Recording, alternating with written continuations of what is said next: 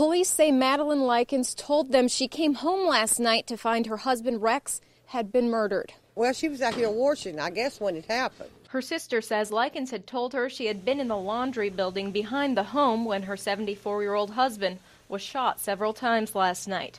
But after questioning Likens today, police say they had enough information to charge the 54 year old with the murder of her husband and with tampering with evidence at the crime scene. He was married to my baby sister, and whoever done this, her or whoever, did pull that trigger and kill that man like that, need to be punished.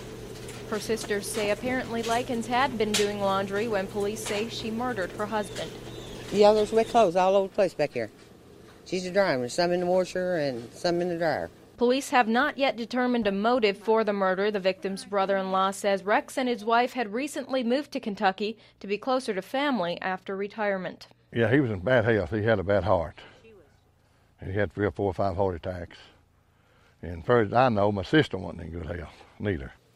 Madeline Likens has been booked at Lee County Detention Center. Covering the news in Lee County from the LEX 18 Mobile Newsroom. Back to you.